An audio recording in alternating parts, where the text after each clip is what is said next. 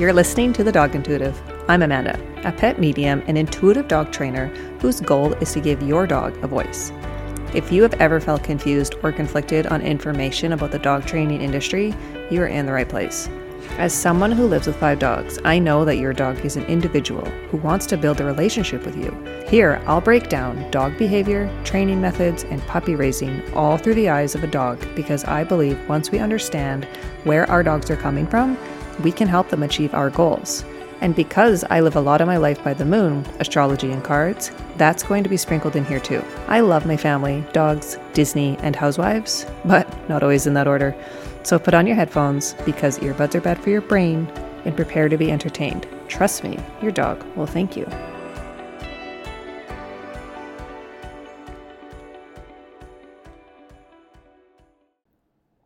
So, I'm going to start today's episode with a joke that my seven year old told me. Uh, I don't know if this is a legitimate joke or if this is something that she just made up, but here we go. Why do boys like hot dogs more than girls because they have wieners. uh, I'm like, okay, you're not wrong, I guess. I don't freaking know. Like, the shit she comes up with. So, I had a plan of like what I was going to have this episode to be. And then a different thought just can't really leave my brain. And it's about how we can reach our dog training goals without like always relying on traditional training. And I think, like, as consumers of information, content, whether it's online or from a book or whatever, I think there's I think there's a lot of it that we have to sift through and gets to be like, what is the right way to help our dog? And I think like something that we always need to ask ourselves is do dogs do this or a version of this to each other? And so then we can kind of go into that training thing with a little bit better expectation or understanding or helping us understand where our dogs are coming from and the challenges that come along with teaching that. And so, one thing that was on my mind is I had a, a potential client reach out and say that everything else is good, but this dog just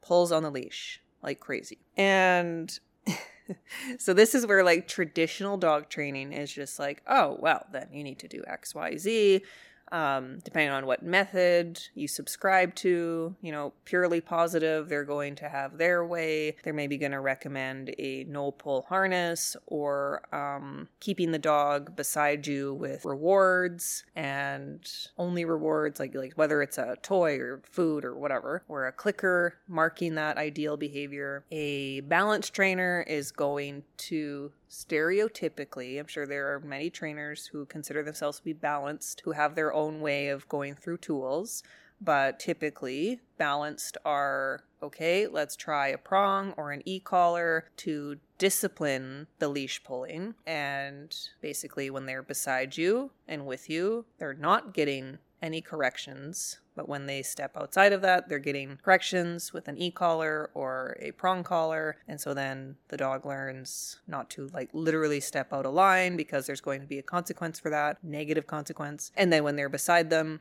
they reward that with food or a toy or praise or whatever. They have a positive consequence to that. Whereas I look at all of it and I go, but why are they pulling in the first place? Why do they think that they need to drag you around? What is that about? Like, shouldn't we be focusing a lot more on the why behind it so that we can actually get some sort of awareness and understanding of why it's happening and then how, and then it helps us kind of problem solve how to get to the goal. So, for instance, with leash pulling, and there are dogs out there who do not do it, who they, as a young dog, will like our our pup Bernice is a prime example of that. She is a Bernese crossed with a standard poodle, and she is a very quiet personality. She has moments of excitement, but she's not a leader. She is not a dog that wants to be doing any of that stuff. And so she's getting more confident now for sure with like when I'm walking out of the shop it's like she doesn't want to go first. And so then I have to encourage her, like, come on, even though I've never put any boundary on the doorway in the shop. It's like she doesn't want to walk ahead because she doesn't actually know where we should be going. She's looking for leadership. And so then by me stepping out and her going, like, yeah, I just want to follow you. I don't want you following me. I don't know what the hell I'm doing. It's almost like that's her internal dialogue. And so then those dogs that are like totally content to drag you around, it can be, it can be happening because of habit. So, for instance, with a dog like Bernice, if I have a leash on her and as she gets more confident and more secure and isn't being led by a human, she will figure it out and she will start walking ahead of me and start navigating the walk and doing all the things and making all the decisions and and going okay, this yuppie behind me with thumbs is following me in her skin suit, so I'm the one who is in control right now. This is how dogs operate. But there are dogs out there at a very young age who, at Bernice's age and younger, want to lead. They want to hit the end of that leash. They want to see what the world has to offer. You need to hang on for the ride and all that sort of stuff. And so, yes, you can throw a tool on that dog. You can mark the good behaviors. You can, when they're beside you, you can totally pay that to reward that. We know that all of this works because there are a thousand and two different ways to train your dog, plus, and then there needs to be that many because there's that many or more personalities. And so we can, as humans, train air quotes, train the dog to be walking decent on a leash. Whereas I look at what else is going on. Was this dog born this way where they want to have that sort of authority? Or is it more of like a bernice of the world who doesn't want it but if nobody is taking charge then what's her choice? And so this is where there there's more to uh it's like like the the leash pulling is the tip of the iceberg of what is going on in your relationship with your dog. And because we know that dogs don't leash each other, this is where it's like, okay, so what do dogs do with each other? They don't have each other on leashes, but they do if if there is a good pack dynamic and there is somebody who is uh, running the show, we'll call them the leader and if they're running the show and they're they're in a working mode or a protective mode there is bossing around that's going on. And i don't think a lot of people get to see that. They see say a collection of dogs in a dog park or a collection of dogs brought together at camping and they're all goofy and getting along and it's like they all share a brain going in different directions, or one barks and they all go, and then another barks and they all go, and it's this whole nobody's leading really anybody. And so then the argument of no dogs don't do that, they they do. There is a and this isn't like a a group of dogs who don't know each other thrown together. This is the family dynamic of dogs that many people don't get to witness. They have one dog, maybe two dogs living together, and they bring those dogs into different environments with multiple different families of dogs, like a dog park or camping or whatever, and they figure some stuff out. Sometimes there's conflict, sometimes there's not. It's this whole thing. But we want to remember that it isn't unnatural to ask your dog to be with you and not out in front. That that is not a foreign concept to dogs at all. What is hard is trying to establish yourself as the thing that needs to be listened to. That's that's where there's the work because there's the people like to argue that there is there's no no pack mentality, no leadership among dogs. They're not wolves, yada yada yada. I beg to differ in the sense of what I see with our dogs and our Akita Cross Garth, who I've talked about before, and his management skills of the dogs on our property. And and it's just the dogs within his family. He's he treats stranger dogs differently. And I think that watching him manage dogs and if he says so, nobody's allowed to pass him. No bullshit. That is, that happens. I see that happen.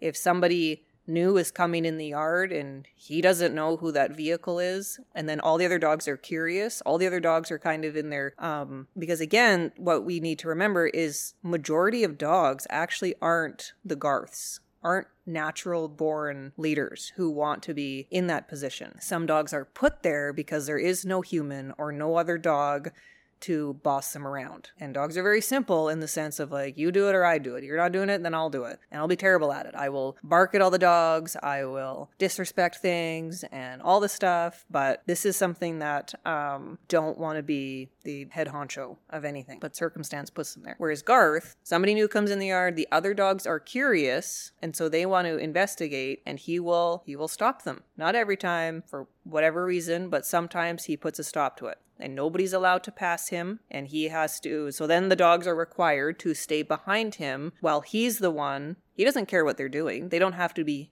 technically heeling beside him. It's almost like his mentality is like, you just don't get to go any further beyond me. I'm going to approach this vehicle and you don't get to do it until I'm basically stopped running you off. And so it's it's very normal. I'm saying all this to help you understand that it's very normal for dogs to be put under that sort of control when when necessary. And and Garth is super inconsistent. Watching him, it's like his his thing is he's consistent in the follow through, inconsistent in the ask. Sometimes people pull in the yard, everybody can approach the vehicle as they're walking up or driving up, sorry, and nobody cares. No dogs care. Garth does not care they can come and see all the things. But there are times where he is putting limits on it. And I've chatted about this in the other podcast episode with Recall. I have seen him return up the driveway, and Poppy is trying to play catch up to him because she was, say, distracted. So she's now, he's just trotting home and she's now running home to catch up. And all he has to do is shoulder check her because he has been consistent in his follow through. And she slows right down and goes, Oh, okay, I guess I'm not supposed to pass this guy right now. And then she'll match his pace and be with him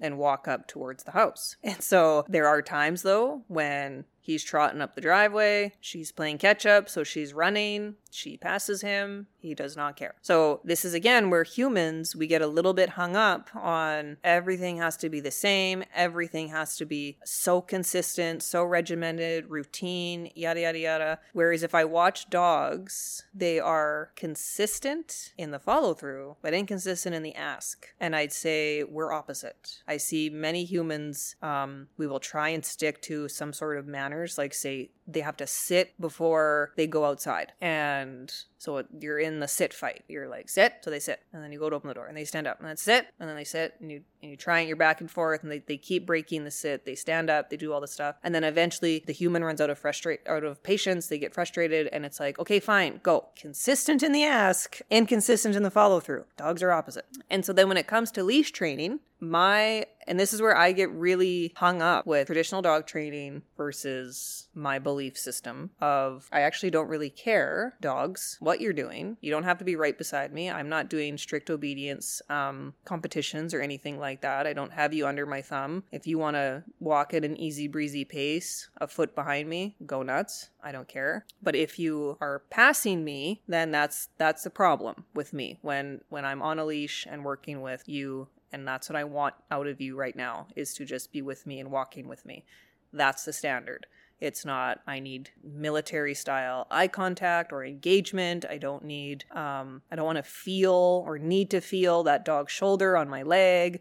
It's not only on the left hand side, it is just be with me. We'll just go for a walk. Just trust that I know where we're going. And that's that's what's hard. And so we have dogs where they're perceived as everything's fine within the home, out and about, in the yard, that sort of stuff, but they just keep dragging me on the walk. And it's like, okay. So we want to reflect on how much energy, physical energy, mental energy is is pent up in this dog. The first thing I always say to people is go tire your dog out. Don't use the walk as exercise only. Use the walk as relationship building. And so have have a game of fetch, frisbee, whatever that you do to tire your dog out up and down some stairs um, whatever. Whatever is the the thing that you can do in your space before you start walking to get rid of some of that excess energy before you then put that dog into structure. They're just like kids in the sense of they just can't sit at a desk all day. They'll perform better with sitting and doing math if they can get out at recess or out at lunchtime and have gym and get out the physical energy and then they can work their brain because their body's not busy. And so it's like that's that should be the first thing. Get some of that drained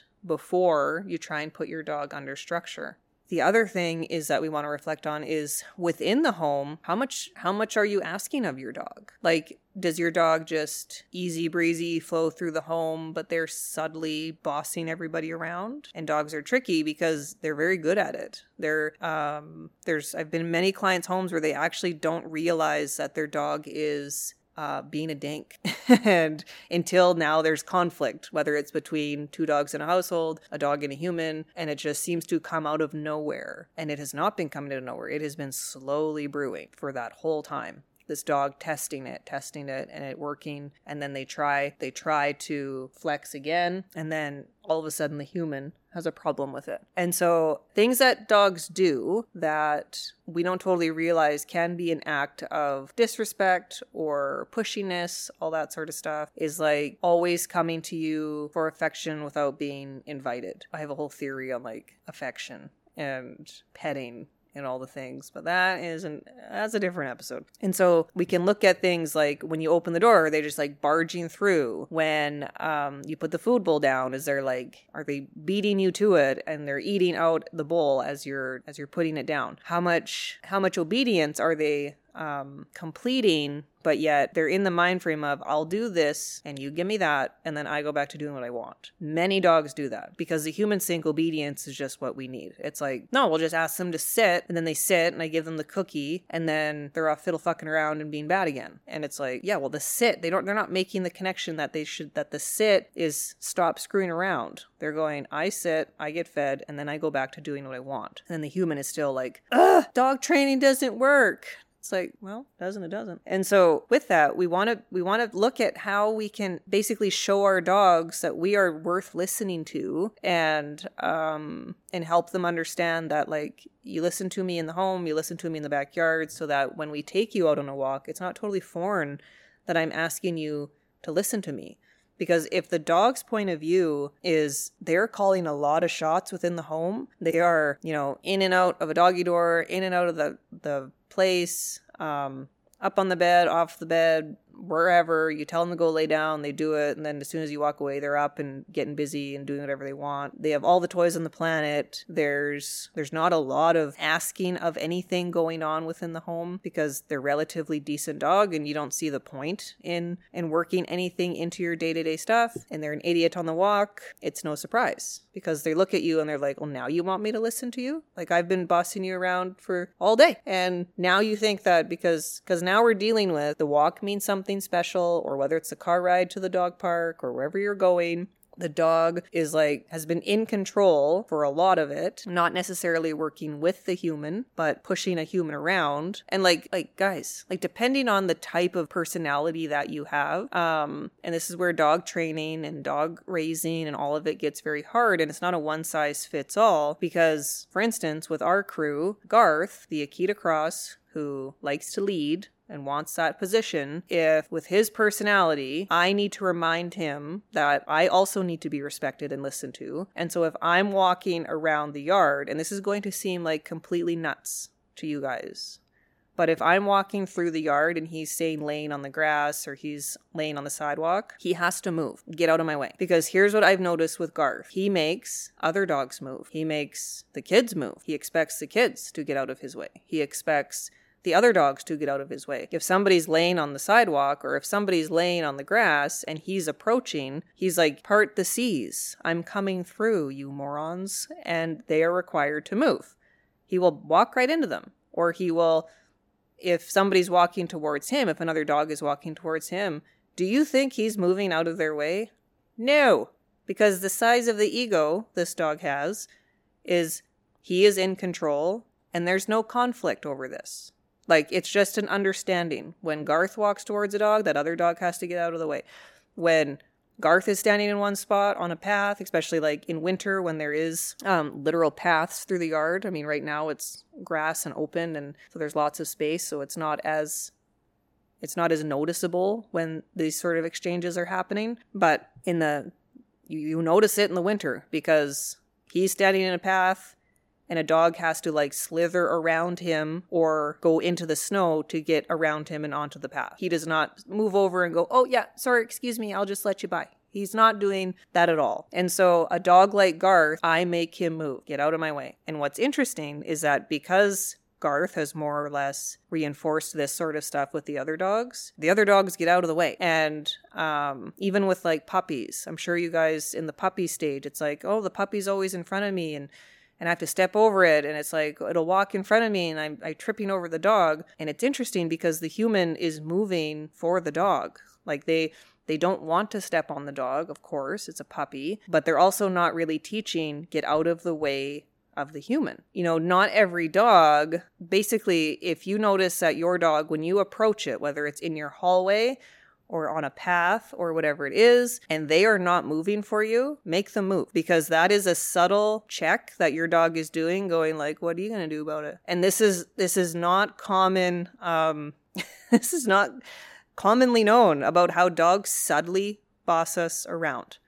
If your dog is laying in the hallway and you scoot around them, and they're staring at you like like a sleeping dog is one thing but if they are staring at you like i'm i don't need to move for you. You better believe i would be yeah, get out of my way please. Excuse me. Get up and move. And they get up and they're annoyed and all the things because you just you basically now flexed on them. And so we want to be aware of, you know, there may be listeners going like, my dog doesn't do that or that or that or that or that, but they still pull on the walk. Then I, I would bet a lot that you could simply just put a little bit of discipline on the walk. So you buy like a slip lead, put it up nice and high like a show dog, apply some pressure when they pull, and they will be perfect, no problem. I'm talking about the dogs who want to give you a shoulder replacement when you take them on a walk.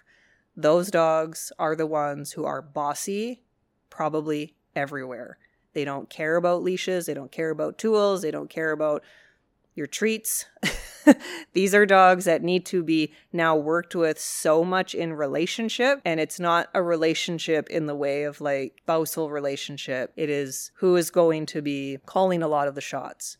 Whatever your dog is valuing, you have to help them understand that it's actually yours. You give permission to use it, that sort of stuff. These dogs are challenging, and their majority of dogs just need a bit of a different tool, a bit of a, a slightly different change with routine, maybe, or energy. It's just like drain the energy, have some manners at the front door, and your walk will be way better. Sometimes that's the cure. Sometimes, though, it is the extreme, like, okay, we got to get this dog tuned into you because as soon as you take that dog out the front door, they are they have the personality and the confidence to want to run the show. And that is where relationship comes in. Before you go, I just want to say thank you so much for listening today. Be sure to subscribe so you never miss an episode. And if you want even more content, you can find me on Instagram at the Dog Intuitive. If you have a dog loving friend, send them here to the Dog Intuitive podcast and help spread the wisdom laced with tomfoolery. So take a moment to give your favorite pup a collar scratch, and remember, they're all good dogs.